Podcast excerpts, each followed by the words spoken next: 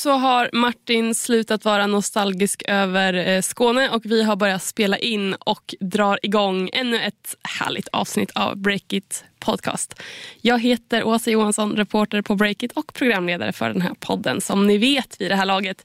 Och med mig har jag ju som sagt min reporterkollega Martin. Tack. Jag känner mig lugn och harmonisk idag. Härligt. Är det för att du pratar så mycket om Skåne? Jag vet, det där vill jag dementera. Men nej, jag tror det är för att eh, vi har så mycket på gång. Och vi pratar om. Jag är helt säker på att innehållet, vi kan liksom bara prata om detta hur länge som helst. Ibland kanske man känner att okej, okay, här måste jag tagga igång för att vi har lite mer koka soppa på en spik-aktigt. Men idag, vi har hur mycket som helst. Idag är manegen krattad. Men först så har du något du vill säga, eller hur? Ja, jag ska eh, med glädje lyfta vår sponsor Swedbank som är med oss under hela året. Och just nu har vi extra spännande saker på gång med Swedbank. Det är så här att en av Breakits ordinarie poddvärdar, eh, tillika vår eh, kära medgrundare Stefan Lundell, har klivit in i poddstudion tillsammans med Swedbanks expert Sofia Wallén. Och det landade i tre stycken specialavsnitt och de avhandlar hur man bäst tar sig an vad ska vi kalla några av de viktigaste kritiska faserna i en entreprenörsresa. Det första avsnittet i den här trilogin släpper vi redan ut på måndag och jag kan avslöja att du kommer få, Åsa, en hel del värdefulla tips kopplade till tillväxt, kanske lite eh, några avslöjande till och med. Så in och lyssna på första delen av Entreprenörsresan på måndag. Hör du det? Det hör jag och ja, det här får man ju inte missa. Så lyssna på det här på måndag alltså. Men nu så eh, fokar vi på allt vi ska fokusera på i det här avsnittet. Och Vi har ju som vanligt vårt upplägg med våra möten, snackisar och köp och sälj. Precis. Vem har du träffat den här veckan? Den här veckan har jag träffat och jag har träffat en person på riktigt. Så vi pratar inte samtal, vi pratar inte mail, inte sms, inget Excel-ark. Du, du tog tåget, det vet jag. Jag tog tåget till mm. Uppsala. Det var inställt men jag hade tagit ett tidigare tåg så att, eh, jag hann med nästa. Men i alla fall, det var inte så spännande. Men personen som jag då träffade i Uppsala är ingen mindre än Madeleine Törnblom, vd och grundare av Maja Dolores som säljer kläder för ridsport. Ja, har hört namnet och jag vet att det är en succé och så vidare. Men jag vet faktiskt inte så mycket om det. Jag har aldrig skrivit om det. Så jag ser med spänning fram. Hur, hur var det här? Alltså det här var hur eh, intressant som helst faktiskt, helt ärligt. Och reportaget kommer nu i helgen. Eh, men Madeleine då, hon, hon har flera saker som, som jag tycker gör både henne som entreprenör och det här bolaget väldigt spännande. Så dels så startade hon igång för sex år sedan, då var hon bara 20 år gammal. Och förra året så omsatte de över 100 miljoner kronor med en vinst på 22 miljoner kronor. Och hon har helt nobbat riskkapitalister utan växt organiskt hela mm. vägen. Eh, och det är ju väldigt bra gjort. Var det ett medvetet val eller var det bara att det blev succé från början så att hon inte har behövt? Eller fick du någon känsla för det? Det var ett medvetet val. Men såklart, hade de varit i en situation där de verkligen var så här, vi måste ha in externa pengar nu, då kanske det hade varit en helt annan mm. sak. Men hon har liksom aldrig varit där. Utan planen har alltid varit att växa lönsamt. Och hon öppnar upp väldigt mycket, hon blir väldigt personlig och det är ju alltid väldigt uppskattat när man sitter ner och ska ha ett, ett ordentligt samtal. Och hon berättar att visionen sen hon drog igång då som 20-åring var att det här bolaget ska bli det största som finns inom ridsport. Och det kan man tycka är rätt ambitiöst. Det är rätt ambitiöst på gränsen till storhetsvansinne. Men det är ju härligt att de har, eller att man har den drömmen. Ja absolut. Och hon liksom, vad ska man säga, så vad, vad de gör då, de gör alltså ridkläder som enligt henne då passar sporten bättre än de kläder som traditionellt funnits inom den här sporten. Um, så det, ja, de, de gör kläderna bättre enligt dem själva. Då. Och eh, En sak som jag tyckte också var väldigt intressant att hon pratade mycket om att såklart för att vara så här framgångsrik så måste det vara riktigt, riktigt bra produkter. Men det räcker inte längre. Bolag måste vara mycket mer än det de säljer. Och då var det så här, okej, vad menar du med det? Och då säger hon, ja, men, bolag måste ha klart för sig varför kunder ska välja just det bolagets produkt framför konkurrenten. Och det här är så himla viktigt för att någon annan kan alltid kopiera din produkt och ta den ifrån dig. Men de kan inte ta ditt varumärke. Så ditt varumärke måste vara liksom Ja, den... Communityt eller allting, alla andra exakt. världar runt omkring. Och det är just det de håller på att bygga, ett mm. community. Och ja, Jag tänker inte avslöja för mycket, det får ni Men du, det låter ju som eh, väldigt eh, ljusrosa och framgångsrik och så vidare. Fanns det några utmaningar? Är det trögt någonstans? Alltså, hon, de märker ju av att det är lite tuffare tider i ekonomin. Hon sa att i Sverige är det supertufft nu men de har spridit ut eh, riskerna på flera marknader. Mm. Vilket gör att det går bra ändå. Hon vill inte avslöja någon prognos för omsättning och resultat i år. Men hon säger att hon hade inte velat att hela försäljningen skulle ha varit i Sverige just nu. Att det är väldigt tydligt varför det är viktigt att inte bli för tungt i ett land. Det har vi hört från många e-handelsbolag under oh, senaste ja, året verkligen. att Sverige är jättetufft. Vi har bara tänkt på Revolution Race till exempel som backar ganska kraftigt i Sverige men har stora framgångar mm. i Europa, bland annat Tyskland. Och det är antagligen för att vi är mer räntekänsliga, har kortare bolån och stressas väldigt mycket just nu. Exakt. Men det var också en grej som hon sa på tal om stress. Att, för hon äger hela bolaget tillsammans med hennes pappa och i och med att hon inte har några externa investerare så eh, behöver det inte bli skrik och panik när det blir ett förändrat läge utan hon tycker att hon kan vara ganska lugn och spänna bågen själv. Mm. Så ja, nej, men jag ser verkligen fram emot att följa eh, Madeleine Törnblom och hennes Maja Dolores för att då se om det här kan bli det största bolaget inom ridsport. Men eh, nu är jag nyfiken på att höra vem du har träffat. Jag har pratat med Adeline Sterner. Oh. Det har du koll på. Eh, före detta vd för Kaja, ordförande. Kaja är då Bianca Ingrossos pengamaskin sminkbolag. Exakt, kosmetikbolag. Eh, nej, men jag ringde henne egentligen ett annat ärende. Jag håller på med mina små löneknäck som vi kallar det, eh, mm. lönestatistiken. Absolut. Och eh, håller på med en artikel som fokuserar just på e-handelsbranschen. Jag tänkte hon Adeline känner jag som en eh, klok eh, person och tänkte höra med henne. Hon är dessutom från Malmö. Så att, ja, ja. Det är Skånekopplingar överallt. Och jag ringer upp henne och säger hej det är Martin från Breakit och det första hon säger, fan vad det är deppigt på Breakit, säger hon. Alltså på uh, sajten? På sajten. Hon tycker det är konkurser och det är rekonstruktioner och lite sådär. Men det är ju det också. Alltså det är ju väldigt mörkt. Det är ju väldigt mörkt, men det var rätt roligt för att de första minuterna av vårt samtal som skulle handla om löner i e-handelsbranschen kommer handla om bilden vi förmedlar och varför det. Hon förstod ju att det är ju mörkt och det, mm. vi har ju liksom en plikt eller vår, vår uppgift är ju att rapportera om hur verkligheten ser ut. Absolut. Men höll, höll hon med då eller tyckte hon att vi hade Nej, men hon tyckte det var, hon hade darkness. haft någon lunch och alla var överens om att det är knappt man vågar gå in på breaket nu för att det är så eh, deppigt eller man blir liksom sådär nästan lite nedstämd eh, att det går så dåligt. Usch. Ja, och det får man ju ta till sig. Eh, men och jag sa vi, vi, vi vill ha en blandning och vi vill ha mer positiva news också och bad henne skicka exempel när hon hade. Hon har inte skickat några än så jag vet inte. Nej. Det hon får lyssna komma. på vår podd här så blir hon lite gladare. Ja, kanske. Vad tycker du? Är vi för deppiga? Alltså för deppig. Alltså omvärlden är deppig och jag mm, tycker att vi speglar den så gott vi kan. Det är klart man kan alltid lyfta fler exempel som det går bra för men man ska heller inte bara pusha fram de exemplen för att man ska få liksom en gladare verklighet än vad det faktiskt är. Nej, precis så är det ju. Alltså, vi måste ha en variation, det ska man ju ta till sig eh, i vårt eh, vad ska vi säga, utbud av artiklar. Eh, men har vi skrivit om ett bolag som har tagit in eh, 50 miljoner för två år sedan och nu går i konkurs, då har vi ju en uppgift att, att rapportera om det. Att rapportera vidare, absolut. Och det är klart, alltså en konkurs är ju inte bara det är inte slutet på historien. Det kan finnas möjligheter för andra, det kan få möjlighet att köpa det här konkursboet och så vidare. Oh ja. Men du, sa hon någonting om det här med lönerna i handelsbranschen? Då? Det kommer på breakit.se imorgon eller Och vilken cliffhanger. Ja, och alla ni där ute som har, sitter och tänker att men här borde ni skriva om, det här är ljusa, det här är hopp eller det här, vad det nu kan vara. Ni är välkomna att höra av er till oss såklart. Såklart, och ni är välkomna att höra av er om ni tycker att det är något som är för jävligt också. Mig når ni på asa.breakit.se. Och martin.breakit.se. Ska vi gå vidare till våra snackisar? Det tycker jag. Du ska in i venture cap-branschen. Jajamensan. Eller VC som man säger. En uppenbar snackis som men det har vi puttrat ganska länge nu. Vi nämnde det i podden för några veckor sedan. Så ja, men något som många snackar om just nu och ja, såklart som vi har rapporterat om är att det är mycket svårare för bolag att ta in kapital nu än tidigare. Men Breakits reporter Emil Vidhagen som nämnde det här som hastigast för några avsnitt sen eh, har granskat det här och visar att aktiviteten bland svenska VCs är minst lika hög som 2022 och 2021. Alltså nu är den lika hög? Alltså 2023 är lika hög som de två föregående åren. Exakt. Och den här granskningen kommer ut i flera delar. Den första publiceras idag. Har du hunnit läsa en Martin? Nej, det har jag inte gjort. Jag har varit sysselsatt med annat. Men eh, berätta. Då har du något att se fram emot. För det var mycket spännande i det här. Så som sagt då, så har många techbolag haft eh, och har väldigt tufft och kämpar rejält med att få in kapital.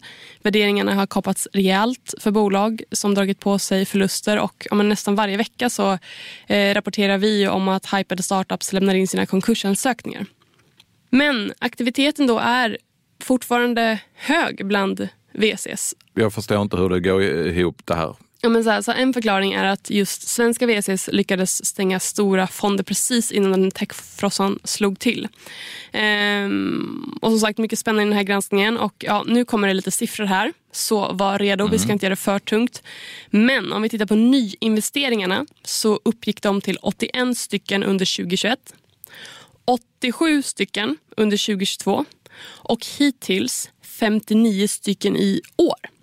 Med andra ord så betyder det här att nyinvesteringarna alltså är i linje med eller till och med lite högre tempo än tidigare år om man justerar för enbart två tredjedelar av, av året som har okay. passerat. Och detta är alltså svenska VC-firmor. Vi vet inte riktigt hur stora de har varit i fråga om pengar och vi vet inte om de har gjorts i Sverige eller Europa eller sådär. Det... Exakt, så nu pratar vi liksom om antalet mm. investeringar som har gjorts. Vi vet inte summorna av de här investeringar som har gjorts. Men när man istället också inkluderar VC-firmornas uppföljande investeringar i den här kalkylen så ser man en mer negativ trend. Och det här är, nu ska jag inte gå in på alla siffror för det blir mycket siffror, men då visar det i alla fall att det är klart lägre investeringstakt i år. Ehm, så siffrorna tyder alltså på att investerarna håller betydligt hårdare i plånböckerna när det gäller de existerande portföljbolagen men är redo att satsa på allt fler nya uppstickare. Är du med? Jag är helt med, men jag trodde det var precis tvärtom. Att man märker att de är tvungna till, eller mitt intryck var att de håller på att stödja de existerande portföljbolagen med nya pengar och har varit lite snåla med att gå in i helt nya bolag. Men det här visar ju ett mönster som talar för att det är nästan tvärtom. Alltså. Mm, exakt. Och en viktig förklaring eh, till att det är de nya investeringarna som, som fortsätter här är att många investerare kanske ser goda chanser att fynda, så det är lägre värderingar eh, och skapar nya möjligheter. Men som du säger, alltså många kan säkert förvånas över att nyinvesteringarna då tickar på. Eh, och en ytterst bidragande förklaring till att det här är, nu kommer en, en liten till ingrediens in här, är VC-firmornas hemliga investeringar. Eh, och vad är då det? Jo, många av VC-firmorna eh, uppger då till Breakit att de har stängt ett flertal rundor som än så länge inte har offentliggjorts men som eh, planeras att... att eh, de ska ja, bli kända lite längre fram. fram. Ja, men exakt. Men varför Precis. gör de så då? Alltså, inte helt säkert, men troligen så finns det liksom helt enkelt en eftersläpning um, från nyligen gjorda affärer. Mm. Um, tänker jag. Men jag tänkte också det här som du sa, sa innan att ja, men märkligt att man kanske investerar då i nya bolag och inte fortsätter stötta de bolag man redan har investerat i.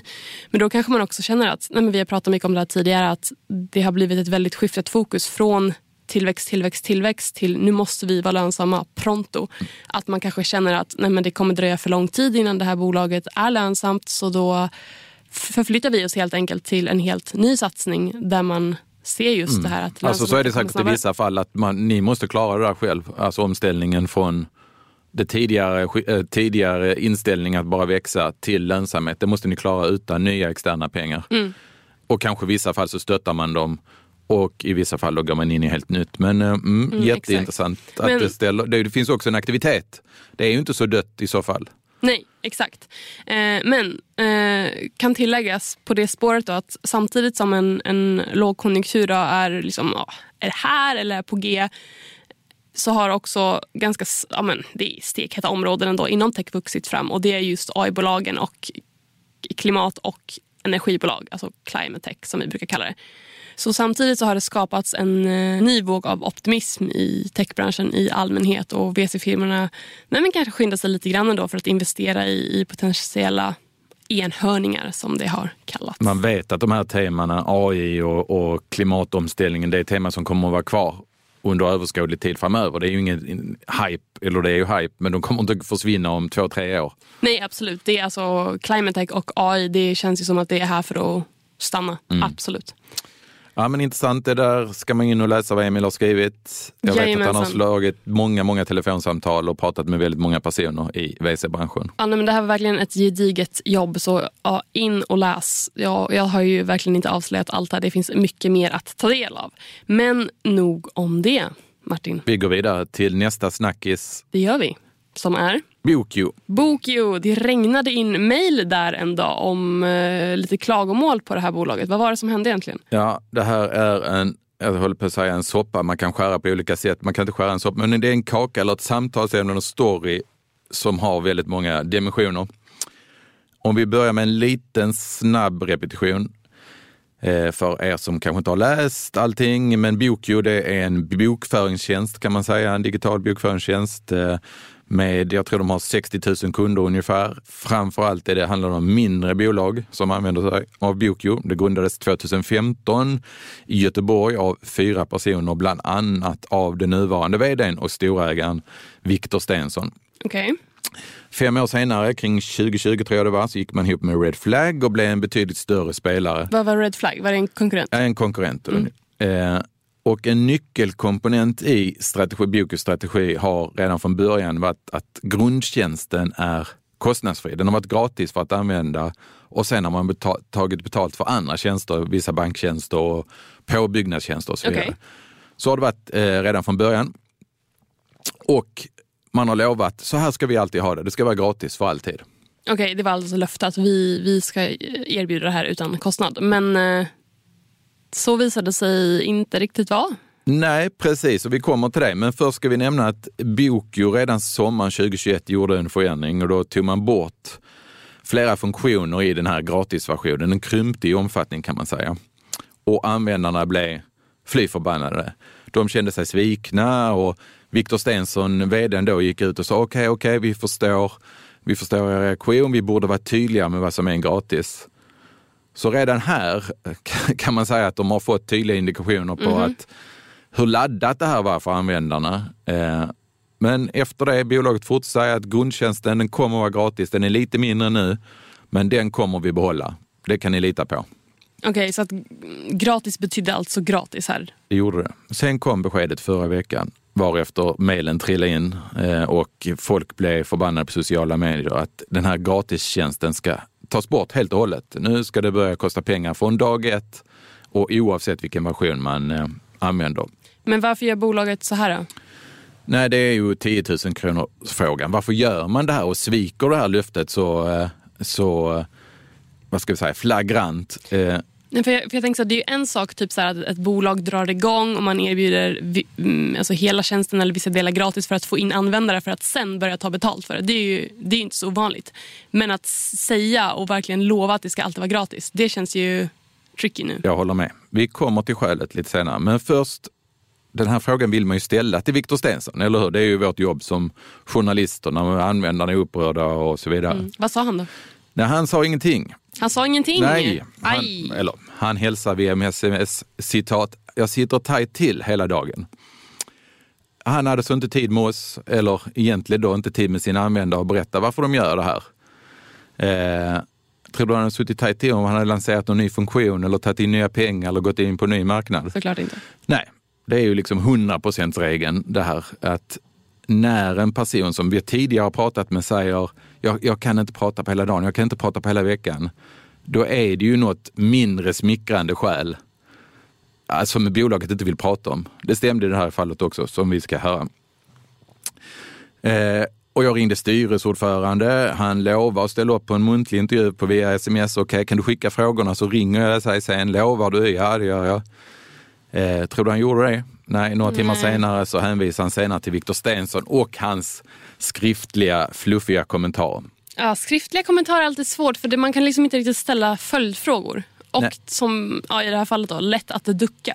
Det blir väldigt eh, dumt och det blir inget samtal och man får inte veta mer och så vidare. Så att det, det blev, det blev, jag fick en samling ord från Viktor. Det det var inte några svar i meningen att man som utestående blev kloka på varför de gör så här.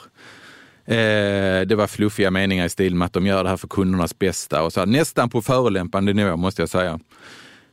Men det visade sig att svaret fanns där ute i alla fall. Där ute, vad betyder det? Så här börjar jag ju tänka att det finns ju egentligen i grunden två alternativ när de lovade att det här skulle vara gratis. Alltså antingen var det medvetet taktiskt. Vi, vi bara lockar in så många som möjligt och sen slår vi på taxametern. Ja. Att det nästan varit en scam att vi gör det här, fuska eller vad vi nu ska kalla det. Eller alternativ B, vilket jag håller faktiskt för mer sannolik, att man var genuin. Alltså detta var deras, vad ska vi kalla det, alltså uppriktiga inställning att vi ska hålla det gratis, det ska vara del av vår strategi framåt, alltid locka in dem och sen tar vi betalt på olika sätt.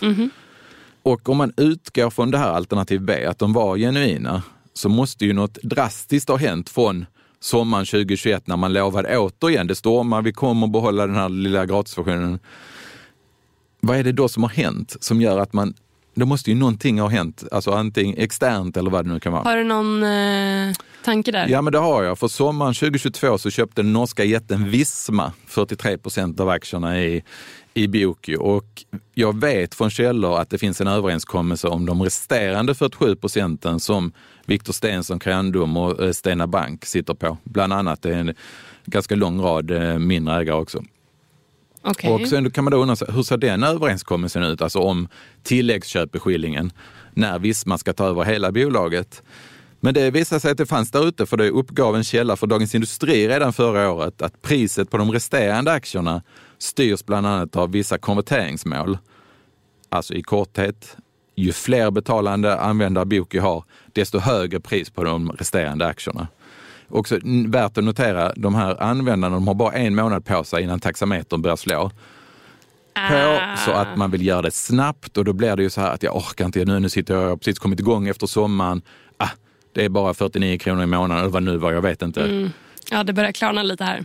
Nej men exakt. Minoritetsägarna, alltså Viktor Stensson, Crandum, Svea Bank, har haft i ena vågskålen ett gäng miljoner och i andra vågskålen lite upprörda småföretagare och lite mediafasen skånsk journalist som ringer och ställer frågor. Alltså ganska lätt val kan man ju tycka att man tar miljonerna och sen får det lägga sig. Och där har vi då svaret till varför de inte vill vara med på en muntlig intervju överhuvudtaget. För hur skulle de uttrycka sig om vi kom till det här? Jo, vi vill ha våra miljoner och därför eh, var vi beredda på att lura alla våra användare. Alltså det, det är väldigt svårt att klä in på något bra sätt. Ja, absolut. Det är svårt att klä in. Men det, alltså, det känns ändå som att Ja men speak up och säg som det är. Alltså, jag, jag, såklart, jag fattar ju. Alltså, det är svårt att, att formulera snyggt. Man får ändå tänka på, om vi nu, nu ska inte, det är inte vårt jobb att bedöma olika aktörers PR-jobb, men man måste ge det underkänt här ändå. Alltså, från stunden de skrev på avtalet med Visma har de förstått att det här kommer ju hända någonstans, någon gång i framtiden, att vi slår på. Och då har man liksom, minst ett år har de haft kännedom att vi måste göra det här skiftet. Och då har man ju ganska mycket tid på att förbereda. Hur ska vi kommunicera detta? Hur ska vi ställa upp i media? Hur ska vi göra detta för att detta ska landa så bäst? Så att vi förklarar varför vi gör. Jag vet inte, det kändes inte som att de hade planerat det särskilt länge alls. Tror du att de kommer höra av sig och ställa upp på en muntlig intervju? Det tror jag inte, för efter den här artikeln jag skrev som antydde att det här var- det har jag inte fått någon, någon slags indikation, ingen reaktion, inte ens någon dementi, inte ens en liten protest att nej, men så här är det inte alls. Jag tror de vill bara att detta ska lägga sig så att de kan gå vidare och detta kommer ju vara glömt om två veckor. De får hem sina miljoner om något år. Alla glada utom användarna kanske. Ja, men användarna är ju, men tror du användarna kommer förlåta för det här? Visst, man är upprörd nu och så vidare, men kommer det vara så här, ja okej, vi kan inte göra någonting, kanske gillar tjänsten ändå, fine, vad ska man göra? Så tror jag många kommer tänka. Eller kommer man byta tjänst? Vissa kommer säkert göra det Eh, och jag har sett lite aktiviteter hur man gör det och till och med en liten grupp som ska stämma Bokio då för att de har lockats in i det här. Det finns ju en inlåsningseffekt när du har lagt all din bokföring i ett program så vill du gärna inte byta. Det är, ganska, det är lite tidskrävande, det är Ja, lite det blir besvärligt mäckigt, ja. och mäckigt. Du ska lära dig ett nytt program. Så man kan ju förstå upprördheten på den. eh, Oh ja. Men som sagt, vissa kommer säkert stanna, de går vidare och får ett högre pris på de resterande aktierna. ja eh, tråkigt för de som har blivit besvikna. Vi får se om Bokio ställer upp på en intervju. De kanske ringer upp dig, vem vet? Jag hoppas det. Ni är välkomna. Vi eh, tassar vidare här tycker jag till våra köp och eh, sälj. Precis. Damerna först höll jag på att säga. Jag ser att du har pratat med... Nej, jag har inte pratat med dem, men jag sätter i alla fall köp på två eh, tjejer som heter Kristina Linde och Jessica Löfström. Och Jessica Löfström hon är entreprenör och grundade det så kallade 17-nätverket för ja, närmare sju år sedan. Och det här gjorde man för att fler eh, kvinnor ska ja, men, uppmuntras till att starta och eh, driva bolag. Och idag har 17-nätverkets medlemmar startat bolag som tillsammans omsätter nästan 11 miljarder kronor. Det är ju en hel del. Ja, det är ju en summa. Och eh, varför jag sätter köp på de här två den här veckan? Jo, det är för att en av medlemmarna i det här 17-nätverket som då är Kristina Linde.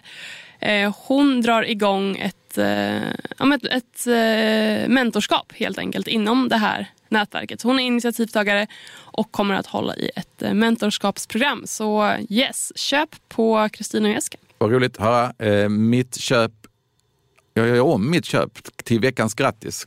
Kan jag göra det? Veckans grattis? Ja, det går till Knut Frängsmyr. Eh, han ska bli vd för nätbanken Avanza. Ja, gratulerar till honom. Vi grattis till honom. Eh, han har ju haft många roller, olika roller på Klarna. Eh, vice vd, finanschef och allt vad det är. Han är jurist i botten för två år.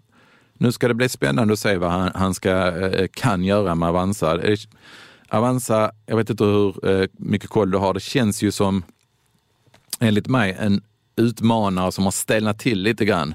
Alltså en utmanare som har blivit etablerad. Vi bevakar inte Avanza särskilt mycket till exempel. Det kanske säger någonting att det känns lite som gårdagens industri. Mm. Samtidigt kommer det nu flera utmanare. Carnegie har sin satsning på gång. Det finns ett bolag som heter Saver som vill sno lite av de pengarna som Avanza gör. Så han måste väcka liv i det. Samtidigt vet jag att det eftersträvas lite stabilitet inom Avanza. Det har varit lite shaky både på IT-fronten och personalfronten. Så han har en intressant balansgång här. Eh, både eh, gjuta nytt mod i den här organisationen samtidigt som han måste skapa ny stabilitet. Så vi får se om vi även kan gratulera Avanza några, till den här rekryteringen några, om några år. Spännande. Vi följer såklart. Jag går in på min veckans sälj som är vår allas Daniel Ek, vd och grundare för Spotify. Och Varför är han min sälj? Jo, för att kriminella nätverk har i flera år använt streamingtjänsten Spotify för att tvätta pengar. Och Det här är ett avslöjande som Svenska Dagbladet gjorde nu i dagarna. Och Tidningen har pratat med ett gäng gängkriminella som själva eh, berättat hur de har utnyttjat då Daniel Eks bolag. Och jag ska inte dra hela långa storyn men eh, lång historia kort är att först omvandlats eh, brottspengar till kryptovalutan bitcoin som sedan används för att betala personer som säljer fejkade lyssningar. Och det marknadsförs exempelvis på appen Telegram.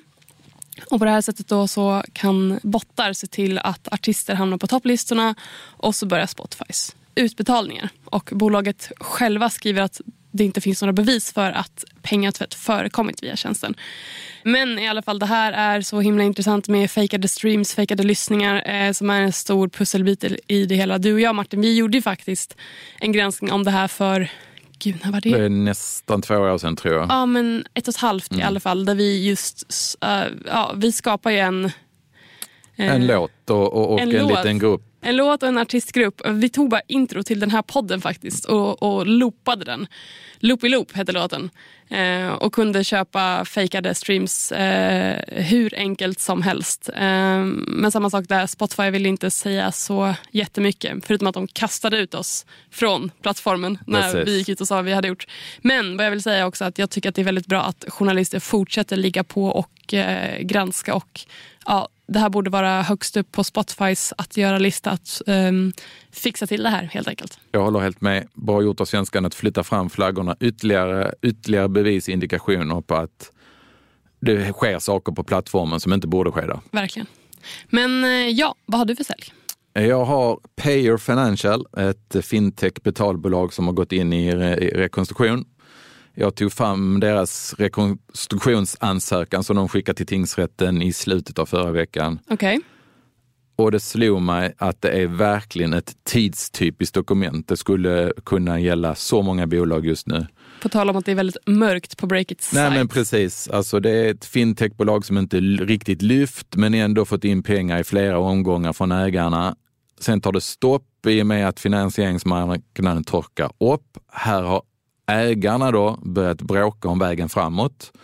När, inte folk, när det inte finns pengar så är det ju klart att då Ska, hur ska bolaget komma vidare från här? Ska du skjuta till pengar? Men då vill jag ha så här mycket och så vidare.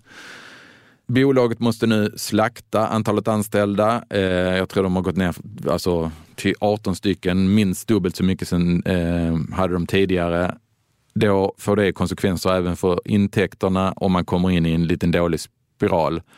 Nu hoppas de på att de eh, ska få respit med den här rekonstruktionen och att de kan göra färdigt en obligationslösning som de hade på gång. Okej, men vad, vad, tror du då? Kommer de att överleva? Alltså jag har ingen aning hur eh, nära de är att sätta den här obligationen, om de kan hitta investerare. Det, det vet jag inte. Jag har sökt eh, den här grundaren också, men inte fått någon återkoppling direkt.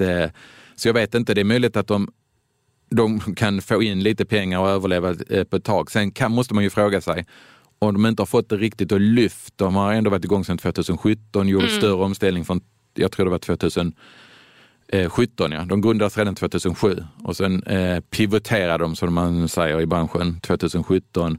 Om man inte har fått det att lyfta under de goda tiderna sen 2017, varför skulle man få det nu när det är jobbigare än någonsin? Jag vet inte. Mm, det är en väldigt bra fråga. Om ni som lyssnar har några inspel på det här, eller någonting annat som vi har sagt, eller någonting helt annat, hör av er. Ja. ja. Det var allt för den här veckan tror jag va? Ja men jag tycker att eh, vi säger så så uh, hörs vi nästa vecka. Ha det bra så länge. Ha det bra.